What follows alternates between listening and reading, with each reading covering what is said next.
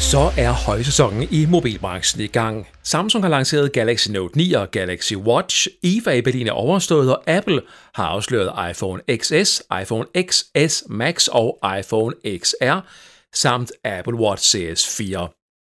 Og Sony, ja, de lander i butikkerne lige om hjørnet med Xperia XZ3, og så lurer der også en Huawei Mate 20 event. Det er i allerhøjeste grad en potent sæson, vi er gået ind i. I den her episode, der binder jeg sløjfe på den pakke, der hedder IFA, altså stedet, hvor alle de nye tendenser bliver fremvist, sådan som det faktisk har været siden 1924. I øvrigt, der var IFA i sin tid kaldet for Berlin Radio Show, og det er faktisk Tysklands første industrimesse. Tendenser inden for den her branche har siden 1924 været noget, der kommer og går. Og sådan er det stadigvæk. For to år siden, for to-tre år siden øh, på, på, på IFA-messen, der var det jo virtual reality, øh, VR, øh, som alle snakkede om, og alle demonstrerede VR-løsninger, øh, og det var den nye fremtid. Og det er også ligesom forsvundet. Du kan godt glæde dig til at høre interviewet med IT-journalist Peter Gottschalk senere i den her episode. Peter han dækkede IFA 2018 for meremobil.dk. Velkommen til meremobil.dk Tech Podcast episode nummer 52. Den er optaget live on tape den 20. september. Jeg hedder John G.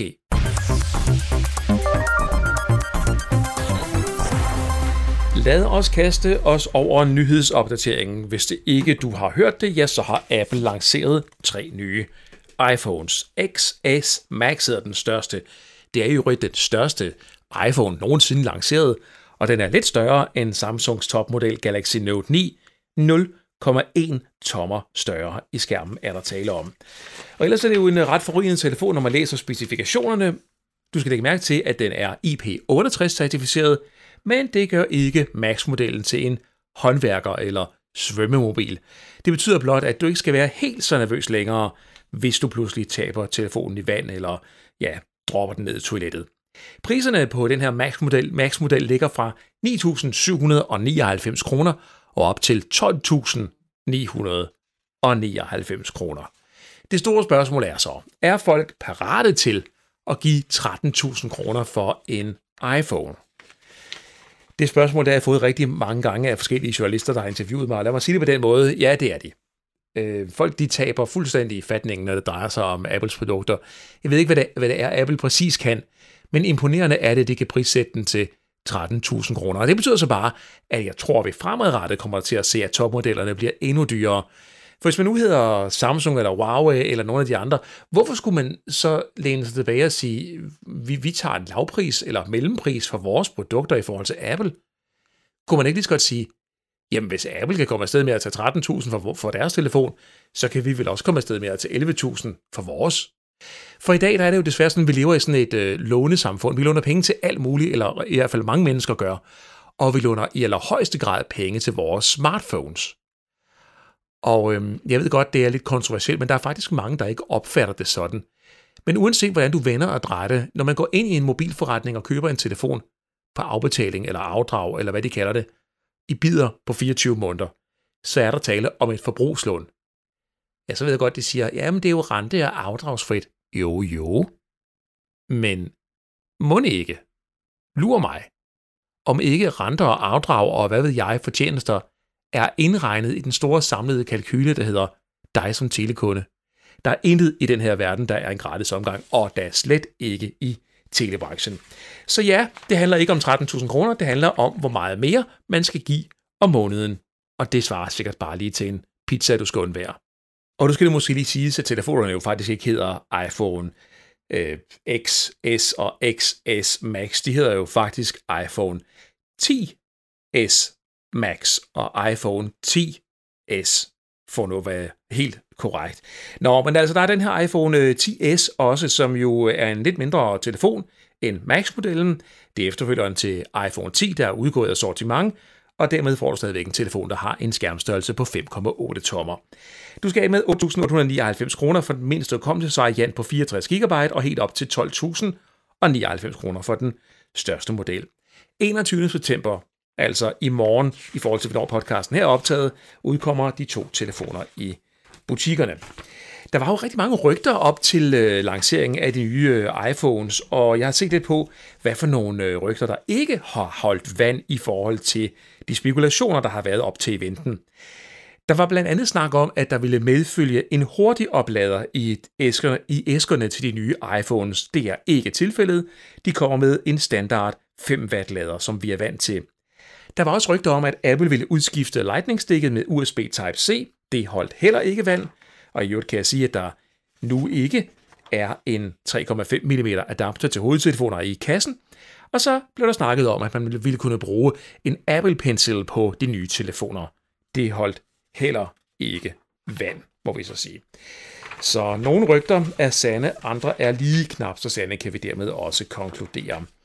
En ting, Apple de slog rigtig meget på i forbindelse med lanceringen af iPhone øh, 10'erne, de nye udgaver, var, at der er understøttet dual SIM, altså mulighed for at have to mobilnumre i telefonen. Og det var der rigtig mange, der klappede i deres små hænder over i, og var det fantastisk. Nu er det bare lige sådan, at øh, Apple havde lige en finte med i hermet. I vores marked kommer de nye iPhone 10s, 10s Max med plads til et fysisk nano-SIM-kort og et eSIM-kort. Så hvis du vil bruge dual SIM-funktionaliteten i de nye telefoner, så kræver det, at du har en mobiloperatør, der understøtter eSIM, altså elektronisk SIM-kort. For det er det, der skal til. Og hvor mange af de her operatører i Danmark, vi har, er så klar til at understøtte eSIM i netværkene? Det korte svar er ingen op til lanceringen. Jeg har spurgt dem alle sammen. Du kan læse artiklen på meremobil.dk, og svarene er, ja, det er noget, vi ser på, og det arbejder vi med, og vi er ikke klar med en kommersiel lancering endnu, og vi er fuld gang med at udvikle os sådan, okay. Altså, det er ikke som om, at eSIM er noget, der er opstået i går, vel? Men øh, det skal jo nok komme, tænker jeg. I øvrigt, der kan jeg sige, at indtil nu er kun 16 teleoperatører på verdensplan klar til at understøtte eSIM i de nye iPhones, så det har nok lidt øh, tid på vejen endnu.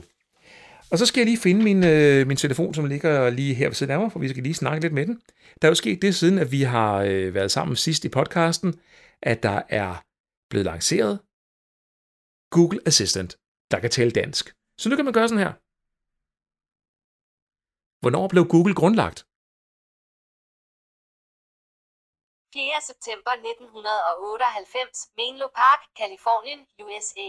Hvor er det bare dejligt, at man kan spørge telefonen om alt muligt. Det smarte ved Google Assistant er, at den forstår sammenhænge. Så man stiller et spørgsmål, kan man følge op med et efterfølgende spørgsmål, som for eksempel, hvor højt er Himmelbjerget? 147 meter. Hvor langt er der dertil? Nå. Ja, det virkede så ikke, men hvad er afstanden? Ifølge Wikipedia er afstandsformlen er en sætning til at finde afstanden mellem to punkter i et Ja. koordinatsystem. Det viser meget godt, at Googles assistent ikke er 100% endnu. Lad os lige prøve en gang mere. Hvor højt er Himmelbjerget? 147 meter. Hvor lang tid tager det at køre dertil? Ifølge Rasmus. Det tager 3 timer og 24 minutter at køre de 272 kilometer. Eksempel. En bil kørte 161 Hvor langt er der til Himmelbjerget?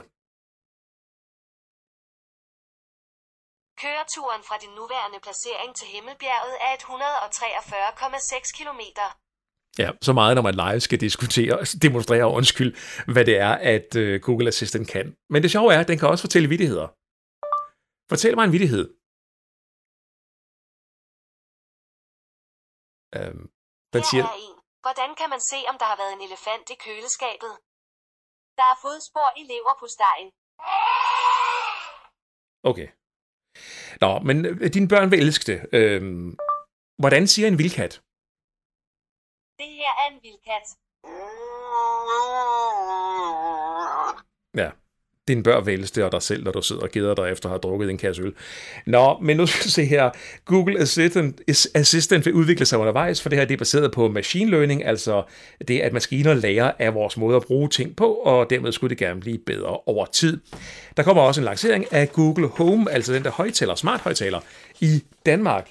Okay, Google. How's the weather like? Right now in Agedrip, it's 16 degrees with showers. Ja, den taler nemlig kun engelsk indtil videre, øh, Google Home. Men den kommer i dansk, og den kommer også til at tale dansk. Sådan øh, er det. Så vidt succesfuldt fra Google Assistant videre til en snak om øh, IFA-messen i Berlin.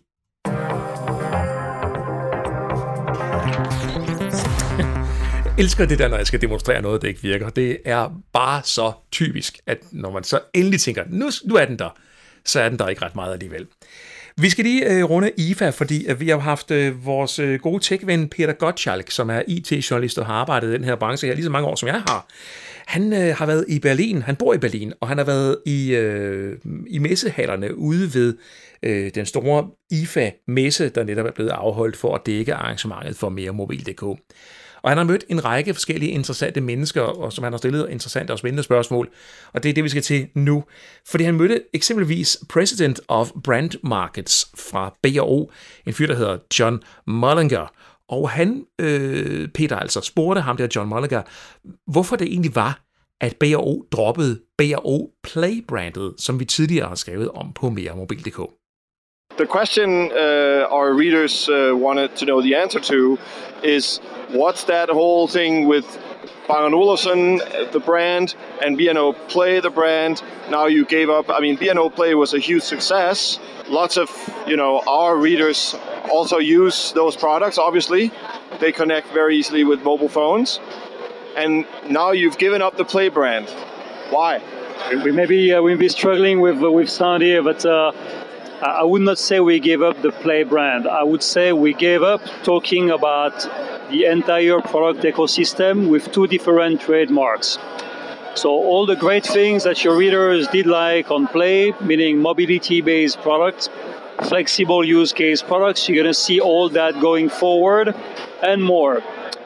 What we have recognized, though, is that we don't see any longer a need to differentiate the use cases we cater to.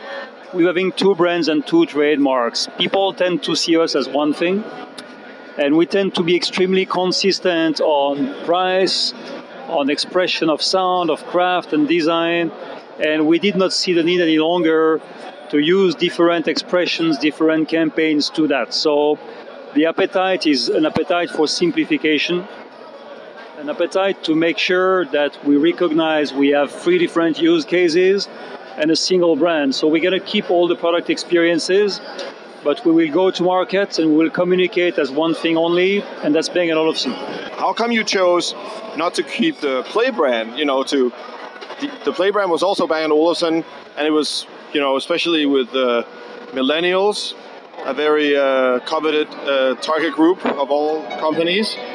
The Play brand was very well known. Aren't you worried that uh, sticking only with Bang & Olufsen will, uh, you know, some people might sound a little uh, stupid, but you know, some people might not have known that it was the same company. No, that, that's uh, that's the survey we've made prior to taking the decision, and uh, more than likely, no one was ever seeing B&O Play as an independent venture. And the level of awareness that B&O Play was part of the Bang & Olufsen ecosystem is almost absolute. So we, we don't see that as a risk. And I think there is also some legitimacy we have to give to Bang & Olufsen. Play is a five-year-old venture. Bang & Olufsen started in 1925, so that was that was a fairly easy choice. Why did you start the Play brand to begin with? I think it was a moment in time, a moment in time in which the company was dealing with very different elements on an economical standpoint.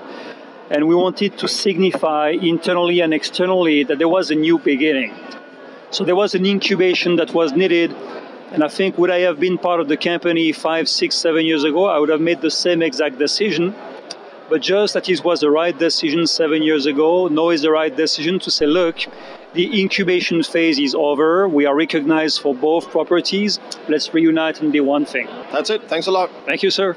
Ordene fra President of Brand Markets i BO, John Mullinger, til øh, Peter Gottschalk, der interviewede ham på IFA. Så den korte forklaring er, vi har kørt play i stilling, så folk de kender det, så nu behøver vi ikke kalde det play længere, nu kan vi bare kalde det for B og O. Ja, sådan skifter vindene jo hele tiden. Samsung de afslørede i øvrigt også Galaxy Watch op mod IFA, og Peter Gottschalk mødte Jimmy Foss, og han er sales manager i Samsung Danmark, til en lille snak om øh, det nye ur. Fortæl os lige, Jimmy, øh, kommer I til at lancere begge versioner af Galaxy Watch i, øh, i Danmark, både Bluetooth og LTE? Nej, det gør vi ikke. Øh, vi har, vi har i Norden valgt at lancere eSIM-versionen, fordi vi mener, det er den, der kommer, det, der kommer til at give, øh, give forbrugeren øh, den, den fulde oplevelse, og derfor har vi valgt at sige, at i Norden, der, der arrangerer vi eSIM-versionerne. Det vil sige 42 mm i to versioner, og en 46 mm i en version, men alle med eSIM. De kan jo også Bluetooth, så det er ikke sådan, man er afskåret fra noget. Uden at du skal nævne nogle øh, specifikke navne eller tale om nogle tidspunkter, er der så danske operatører, der kommer til at understøtte øh, eSIM og LTE på de her uger? Ja, det er vi, det er vi ret øh, overvist om. Vi arbejder med, med operatørerne i Danmark for at få, øh, for at få det her rullet ud, og øh, det er selvfølgelig ikke noget, jeg kan sige, hvornår de er klar, men øh, vi er klar, når de er, og det er jeg ret sikker på, at de arbejder på. Okay. Og hvornår, øh, hvornår har I ugerne på markedet? Jamen, øh, vi forventer, at de, de lander her i, i løbet af september, start oktober. Øh, skulle de meget gerne være ude i butikkerne. Jamen, øh, 46 mm øh, kommer til at lægge til 29,99 og øh, 42 mm til 27,99. Ordene fra Jimmy Foss, Sales Manager i Danmark, øh, i Samsung i Danmark. Sony var også på IFA. De er klar den 5. oktober med Xperia XZ3 i de danske butikker. Og øhm, Sony var selvfølgelig klar til at tale en hel masse om øh, Xperia XZ3 på IFA. Men Peter nåede faktisk også at spørge Sony, om, frem, om Sony også i fremtiden vil være en mobilproducent. Prøv lidt med her. Hvad er den største forskel mellem tidligere Xperia-modeller og den nye Xperia XZ3? Altså, hvor er det, at almindelige brugere vil kunne mærke en forskel? Ja, der er nogle, nogle ret store elementer i forhold til, at skærmen er helt ny. Det er en, øh, en, vores første OLED-skærm, så i forhold til, hvad vi har lavet tidligere, vil man jo få en helt anden skærm, som øh, har en større kontrast, en øh, større detaljerigdom, øh, og Faktisk er den lige blevet øh, testet op imod andre øh, high-end smartphones og blevet kåret til at have den bedste skærm af nogen, der hedder Strategic Analytics. Så det er helt klart, at skærmen er meget vigtig. Vi trækker på al øh, ekspertise fra Sony øh, Bravia øh, TV-teknologien. Så, så den har vi store forventninger til, at folk vil opleve stor forskel på. Øhm, så tror vi rigtig meget på, at designet er, er, har vi justeret til i forhold til øh, XZ2. Det er blevet meget tyndere, meget mere organisk, meget mere øh, helstøbt design, som også gør, at man får mere skærm og mindre telefon, eller hvad man skal sige. Øhm, så det er klart, det er også en af de ændringer, som man vil se. Og så introducerer vi nogle af de her øh, nye intelligente funktioner, som vores size-funktion, som gør, at det vil være meget nemmere at håndtere telefonen med en hånd. Det ved vi er noget af det, som er vigtigt for folk, fordi at telefonerne bliver større og større, de er svære og svære at håndtere. Så her der ligger nogle funktioner, som gør det med, væsentligt nemmere at håndtere telefonen med en hånd. Og det er også noget af det, vi tror på vil gøre en, en forskel for folk. Hvorfor skulle der gå så længe, inden Sony blev klar med noget, der ligner en reel en-til-en konkurrent mod Samsung og Huawei? Ja, det er jo altid et godt spørgsmål. Jeg ved ikke rigtig, hvad jeg skal svare til det andet, end at jeg kan sige, at det er jo ikke, vi synes jo ikke, at det er fordi, der er gået så lang tid. Vi synes, vi er holdt fast i et, øh, et meget øh, tydeligt Sony-design i, øh, i et godt stykke tid. Øh, måske lidt for længe. Øh, og, og det er jo det, man nogle gange ser. Øh, men til gengæld så vil jeg sige, at, at øh, det vi ser nu, øh, og så også i, i foråret, er jo meget, meget tæt på, hvad, hvad man ellers øh, ser. Så på den måde, så synes jeg ikke, at man kan sige, at vi har været lang tid om det. Men nogen vil nok sige, at det er rigtigt, der er gået lidt for lang tid. Er Sony stadigvæk mobilproducent om øh, to år? Ja, det tror jeg sådan set ikke, der er nogen tvivl om. Sony Mobile øh, er jo en meget, meget vigtig del af, af hele Sonys øh, overordnede strategi i forhold til forbrugerkommunikation, og er meget, meget vigtig i forhold til, øh, til hele den 5G-satsning, som, som Sony laver, som Sony Mobile ligesom skal være frontløber for. Så på den måde er jeg slet ikke i tvivl om, at, at Sony øh, er 100% committed til mobilbranchen og ønsker, at man skal fastholde og være mobilproducent. Øh, om det så bliver øh, i en anden form, øh, når vi kommer længere ud i fremtiden, ikke om to år, tror jeg, men måske lidt længere ud i fremtiden, det kan sagtens være. Men man er meget committed til den her personlige kommunikation i, øh, i Sony, og der er Sony Mobile jo en meget, meget vigtig spiller. Men I er jo meget langt ud på, øh, øh langt bagud på markedsandel i forhold til ja, Apple selvfølgelig, og også øh, Samsung og, og, og Huawei. Kan det overhovedet betale sig? Jamen det, det kan det, og det er jo noget af det, som vi, øh, som vi arbejder rigtig meget med. Der er ingen tvivl om, at Sony har haft en strategi om ikke at være øh, volumendrevet, men at være value-drevet. Det vil sige, at vi satser meget hårdt på, øh, på high-end og har en strategi om, at vi skal sælge øh, high-end telefoner. Det betyder også, at, at vores målsætninger på volumen og markedsandel er, er ikke det mest afgørende. Det afgørende er, at vi kan tjene penge, og vi kan være en integreret del af resten af Sony-forretningen. Så på den måde øh, er vi nok ret sikre på, at vi, øh, at vi skal være uden, at vi går efter, at vi skal have en, en, en kæmpe høj markedsandel. Men vi skal lave nogle øh, super high-end produkter, som, som kan sælges i tilstrækkeligt omfang til, at det kan blive en, en, en fornuftig forretning. Så løftede Morten Johansen her fra Sony i Danmark altså lidt af sløret for, hvad det er Sony tænker på, når de tænker på deres smartphone-forretning. Ja, der er mange interessante mennesker på, øh, på IFA, og der er også rigtig mange interessante produkter, men øh, der er også nogle øh, produkter, som vi lige skal snakke om her.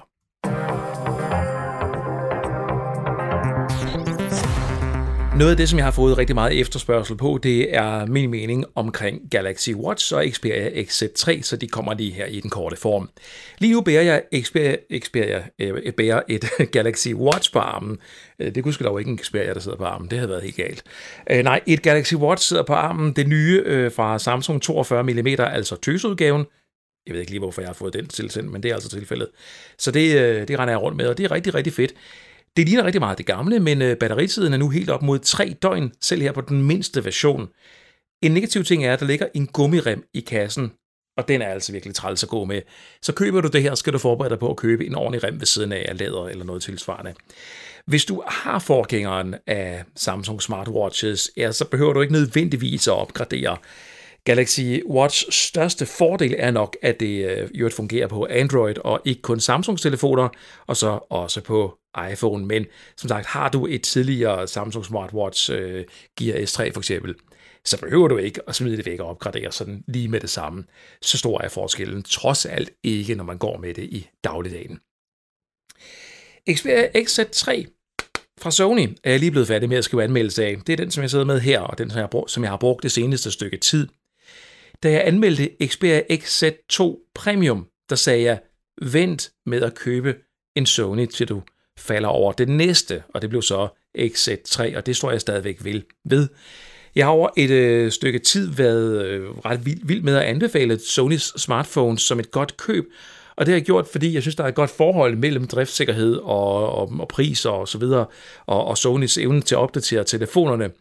Men øh, den her gang, så kan jeg også putte lækker design ind i den her ligning.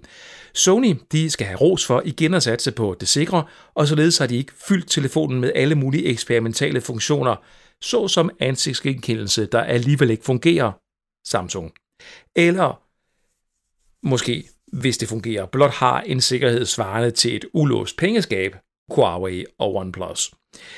Fingeraftrykslæseren på bagsiden derude, den fungerer hver gang, og hvis den skulle fejle, så kan du bruge PIN-kode. Så tak til Sony for ikke at eksperimentere med noget, der alligevel ikke fungerer. Mit anmeldte eksemplar, det har i øvrigt haft små tænkepauser indimellem, hvor jeg synes pauserne det har været lidt for lange. Skift fra standardkamera til f.eks. bokeh-effekt er et eksempel, hvor jeg synes, det går lidt sløvt. Men med til den historie hører, at jeg har anmeldt telefonen ud fra en pre-release software. Så øhm, jeg regner med, at Sony de har styr på det og kommer med en opdateret software inden den endelige release den 5. oktober. Desuden er jeg mega træt af, at telefoner i dag altid skal være så helt åndssvagt glatte. Xperia XZ3 den er desværre også rigtig glat, men det er ikke et problem for Sony specifikt, det er et tidstypisk problem. Det er tidens trend, og det ses på alle smartphones i øjeblikket, at de simpelthen smutter ud af hænderne og er poleret helt utrolig glatte. Summa summarum er, at Sony Xperia XZ3 det er absolut en fed telefon. Det er måske ikke markedets bedste på alle punkter, men det er nu alligevel en oplevelse til 6 stjerner.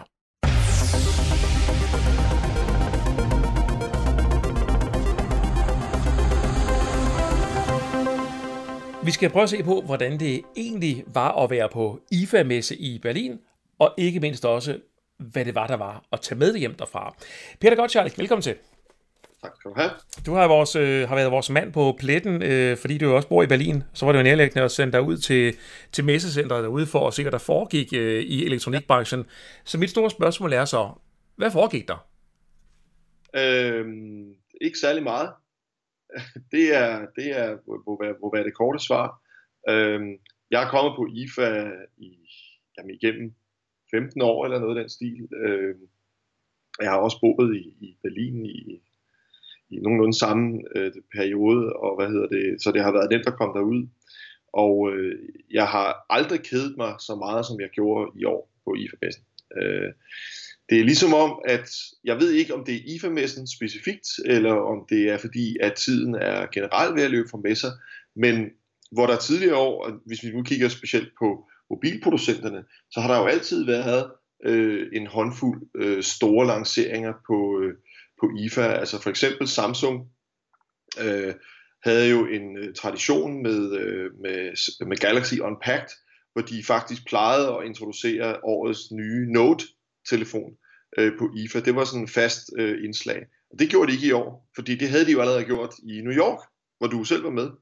Øh, men, men det, der så måske var, var overraskelsen i år for Samsung, det var, at der vidderligt ikke var noget som helst andet. Altså, øh, vi blev inviteret til et... Øh, til sådan en pre-briefing, eksklusiv pre-briefing, hvor vi kunne få lov til at se alle produkterne og sådan noget, fik vi at vide på forhånd, og om jeg ville det, at de kunne lige præcis skaffe mig en plads. Øh, og ja, det ville jeg selvfølgelig gerne. Og øh, jamen, så dukker jeg op, og det de så øh, vil vise os, det er det nye Samsung Galaxy Watch, som de jo også allerede havde lanceret. Så det var typisk bare et spørgsmål om, at øh, man kunne komme lidt tættere på. Øh, og så snakkede de lidt om, om nogle af de her øh, sundhedsfeatures, øh, som, som det her nye øh, smartur det har. Øhm, og det var det, og så, så holdt de sådan deres øh, normale pressemøde, som de plejer at holde hvert år på, på, på IFA, hvor, øh, hvor de sådan gennemgår alt lige fra ja, smartwatches til, øh, til vaskemaskiner, hele, hele raden af produkter. Men heller ikke der var der nogen øh, øh, nye lanceringer. Det eneste nye, de viste, øh, det kan man sige er jo så også interessant nok, det var deres nye 8K-TV. Ja, det skulle jeg lige til at spørge om, Peter. Altså 8K-TV noterede jeg mig godt. Altså jeg har lidt sådan, altså come on, hvad, hvad skal vi dog bruge det til? Ja, det, øh, det, det, det er et rigtig godt spørgsmål. Altså hvis du spørger Samsung og, og LG og nogle af dem der, som kommer der 8K, så, øh, så er det jo bare et spørgsmål om, at altså, opløsningen er jo 16 gange bedre end på 4K, og, og hvad hedder det, det altså de synger, jeg, jeg kan huske, øh, langt, da 4K-TV'en er begyndt at komme, øh, og, og der var der jo også et, et, hvad skal man sige, et problem med, eller en udfordring med, at der ikke rigtig var noget indhold, og så brugte de enormt meget tid på at snakke opskalering. Altså, øh, ja, men, øh, men vi kan opskalere dit, øh, dit almindelige indhold, øh, hvor vi har intelligente processorer osv. videre og, øh, og, og din DVD, den er jo oprindeligt skudt i 4K til biografformat, så, øh, så det kan vi opskalere, så ser det meget bedre ud. Og det var så det samme, som de siger nu. Altså, at, at, øh, at meget af det handler om processorkraft, og de kan opskalere, og det kommer til at se helt fantastisk ud. Og så kommer indholdet før eller siden. Og øh, det, det skal de nok have ret i. Altså, det, det tror jeg sådan set øh, er rigtigt nok. Øh, det har vi jo også set på, på 4K, ikke? Altså, at, øh, Netflix og selv YouTube øh, streamer i, i, i noget, der ligner 4K i hvert fald, og 4K Blu-ray og det ene med det andet. Sådan noget. Det er jo efterhånden dukket op. Man, man kan sige, det virker som om, at, at producenterne, hvad, hvad tv øh, angår, de, de bliver mere og mere utålmodige i forhold til at, at, at nu har vi fået lanceret eller etableret en, en ny teknologi, så skal vi straks i gang med den næste, ikke? fordi vi skal jo sælge nye, nye fjernsyn. Så, øh, så det bliver spændende at se, øh, om, om der begynder at dukke øh, 8K alvor eller 8K indhold op for, for alvor her i, i de kommende år. Fordi der var ikke altså der var ikke nogen af dem der havde noget med hvad det angår, så noget med og vi har derfor lavet en aftale med øh, Netflix eller med Amazon eller sådan noget om at øh, øh i den næste til næste år kommer det første 8K indhold. Det var der ikke noget af. Altså øh, så, så, så det er meget noget med, at, at nu er teknologien der, og så må indholdet så pænt følge med. Og så længe at indholdet ikke er der, så skal de nok selv sørge for at, at øh, hvad hedder det, opgradere. Øh, jeg må lige indskyde den forbindelse her, Peter, at øh, jeg for noget, noget tid siden øh, lånte et Sony 4K-fjernsyn i forbindelse med øh, lanceringen af Apple TV 4K. Ja. Og øh, jeg har et øh, Samsung TV fra 2012 hængende på min væg i forvejen. Og det interessante var faktisk, at øh, forskellen fra den oplevede forskel fra fuld HD på et øh, Apple TV, som eksempel op til 4K HDR på det her nye Sony øh, TV. Altså forskellen var ikke så signifikant stor, at jeg ville sige, at det var sådan en, en wow-oplevelse, hvor jeg aldrig havde set magen til før. Øh, altså, så, så vi er også lidt ude i, som, som du sagde inde på, med de her teknologier, der kan opskalere og nedskalere, hvad ved jeg, at forskellen bliver derfor bare mindre og mindre. Altså, nu får vi bare, nu får vi bare rigtig 4K, og ikke noget, der, der, der ligner 4K. Øh, så, så jeg var ikke parat til at skifte min fjernsyn ud på det tidspunkt. Jeg siger, fra fuld HDR og til 8K vil måske være mere signifikant, ikke? Jo. Men altså, vi, vi har jo været igennem det, vi har jo været igennem det før, ikke? Altså, jeg har, jeg har engang været chefredaktør øh, i en, en meget kort, gloværdig periode for et øh, blad, der hed 3D-magasinet. Øh, det udkom præcis én gang. ja, det var en fremragende karriere, det må man det var sige. virkelig en fremragende karriere, det, øh, det må man sige. Og, og det var på det tidspunkt, hvor, hvor, hvor, hvor de begyndte med, med, med 3D, at, øh, at det var det nye sort, og hvad hedder det, alt. Altså, jeg kan huske det år på IFA, der, var, der havde alting 3D. Altså, TV'erne havde 3D, din mobiltelefon havde 3D, din camcorder havde 3D, alting havde 3D. Øh, og det var selvfølgelig det, vi så som grundlag for, og så kunne vi lave et magasin om det her. Men det var jo altså øh, en, en, en bølge, der var rimelig hurtigt overstået. Altså, det, hvis man havde været server, så havde man været rimelig skuffet over de bølger der. Øh, fordi der var ikke meget at komme efter. Øh, altså, der gik jo nogle år, hvor, hvor, hvor, hvor tv'en stadigvæk havde 3D indbygget sådan nærmest bare som, som standard, men altså alt det her med 3D-indhold i din stue, og uhu, det, det, kom jo aldrig, det, det fik jo aldrig luft under vingerne. Det, der er stadigvæk gang i det i, i biograferne, sjovt nok. Øh, jeg ved ikke hvorfor, det, jeg fatter det ikke, øh, men, men, øh, men, men altså på hjemmefronten er, er det jo helt dødt, ikke? Øh, og hvad har jeg ellers set? Af, altså for to år siden, for to-tre år siden øh, på, på, på IFA-messen, der var det jo virtual reality, øh, VR, øh, som alle snakkede om, og alle demonstrerede VR-løsninger, øh, og det var den nye fremtid. Og det er også ligesom forsvundet. Altså, der var sgu ikke meget at komme efter, hvis det var VR, man kiggede efter på, på IFA i år. Det kan jeg godt, det kan jeg godt fortælle dig. Og man kan også sige, Peter, altså en ting er at overbevise folk om, at de skal sidde hjemme i stuen med et par solbriller på, øh, for at se fjernsyn. Øh, det næste er så, at man forsøger at overbevise folk om, at de skal have noget, der minder om en styrthjelm på, for de skal opleve den næste teknologi, altså, altså VR. Du ved, det, det, det, det, er, det er fandme også tungt at sælge til slutbrugeren, det må jeg, det må jeg så sige. Men det der så ikke er tungt at sælge til brugerne åbenbart, i hvert fald i USA, fordi der er det her jo et, et øh, altså der må man sige, der er det her virkelig blevet et kæmpe marked allerede, øh, der står millioner af produkter rundt omkring de amerikanske hjem med, med de her løsninger. Det er jo de her øh, intelligente personlige assistenter, stemmestyrede øh, assistenter i højtaler. Og det vil jeg sige, hvis der var en trend i år på IFA, så var det, at øh, hvis du er noget ved musikken, øh, øh, enhver højtalerproducent og, og tilsvarende med respekt for sig selv, jamen de havde sådan en højtaler med, der havde intelligent stemmestyring. Enten med, med Amazon Alexa, eller med øh, Google Assistant, som jo lige er kommet på dansk, øh, øh, eller begge dele. Øh, jeg snakkede med blandt andet med, med Libratone, som jo tidligere var et dansk firma, som, som, som har det. Øh, jeg var jo ikke rundt og snakke sådan med særlig mange højtalerproducenter, men, men, øh, men også, øh, hvad hedder det, øh, Huawei øh, har også sådan en, en, en, en, en højtaler på vej. Det er det sådan lidt morsomt, for de kalder den Huawei Cube. Og sidst jeg kiggede i min, øh, i min ordbog, så betyder cube jo kube, og det er jo nok noget med en terningform, men den her højtaler, den er altså rund. Den, men den, den, den kommer med, øh, med, øh, hvis jeg ikke tager meget fejl, så er det Amazon Alexa, den kommer med.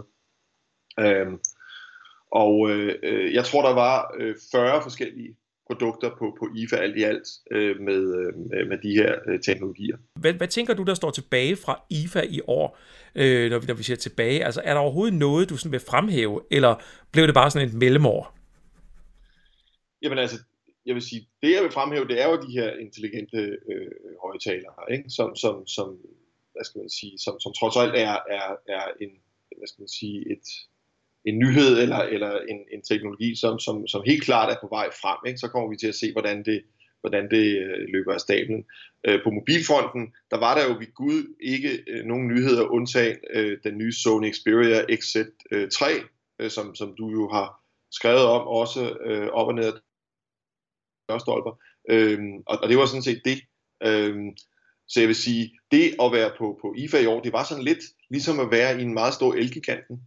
Altså det var det, var det her med, at, at, at, at øh, der var masser af ting at se på, ingen tvivl, og, og på de dage, som var åben for, øh, IFA er jo en, en messe, som er åben for publikum, øh, i modsætning til, til andre messer, som for eksempel Mobile World Congress i Barcelona, der jo kun er, en, en professionel fagmesse, øh, så kan alle og enhver jo komme på, på IFA. Og det gør de også i høj grad, men, men jeg synes, og det her det er altså kun et spørgsmål om min egen mavefornemmelse, fordi, øh, fordi det er sådan lidt, Øh, jeg har ikke, jeg har ikke øh, øh, studeret øh, de officielle besøgstal, øh, og jeg kan heller ikke erindre, at jeg har modtaget nogle pressemeddelelser om det. Det plejer de ellers altid at sende ud efter, efter messen. Øh, men, men sådan min mavefornemmelse var, at der var færre mennesker, end der plejer at være. Øh, og jeg ved ikke, om det er fordi, at om, om elektronikbranchen har sådan lidt metaltræthed, eller om det er fordi, hvad skal man sige, at, at fænomenet messer har en metaltræthed. Øh, jeg synes bare, der var mange, der var også sådan mange øh, døde områder på, på IFA, hvilket der ikke plejer at være. Øh, altså du ved sådan, hvor man sådan kunne se sådan, aha, her er de lige stillet en papvæg op og sådan noget, så man ikke kan se, at halvdelen af den her halv egentlig er tom, for eksempel. Øh, så, jeg, så jeg ved det ikke, altså øh, det, det kan godt være, at det bare handler om, at, at, at øh, omsætningshastigheden i, i nyheder og nye produkter og sådan noget er blevet så høj, at der ikke er nogen producenter, der kan leve med at vente til øh, de par gange om året, hvor, hvor der er en messe, hvor de kan introducere noget nyt. Øh, det kan godt være, at det er det, det handler om. Ordene fra Peter Gottschalk, min øh, gode tech-ven, kollega i øh, den her tech-branche, som øh, hjalp mig med at dække IFA 2018 fra Berlin. Og nu blev den her snak sådan lidt en blandet snak om både IFA, men også rigtig, muligt, rigtig meget alt muligt andet øh, teknologi. Jeg håber, du øh, fik noget ud af det. Og så øh, er der vel sådan set bare tilbage at sige, IFA 2019 kan jo så kun overraske, fordi i forhold til det, Peter Gottschalk her sagde, så... Øh, hvad hedder det, øh, så, så var der ikke så meget at komme efter, andet end nogle smart højtalere og nogle produkter, der måske allerede var lanceret osv. Så, så, så, så interessant er det, at øh, ja, måske er tiden, som Peter sagde, ved at løbe en smule fra messer. Det er jo ikke sådan lige umiddelbart til at vide og vide. Hvis du øh, har lyst til sådan lige at engagere dig lidt i podcasten, så vil det være mega fedt. Kom gerne med dine inputs og feedback til øh, Tech-podcasten her. Du kan skrive til mig på John G.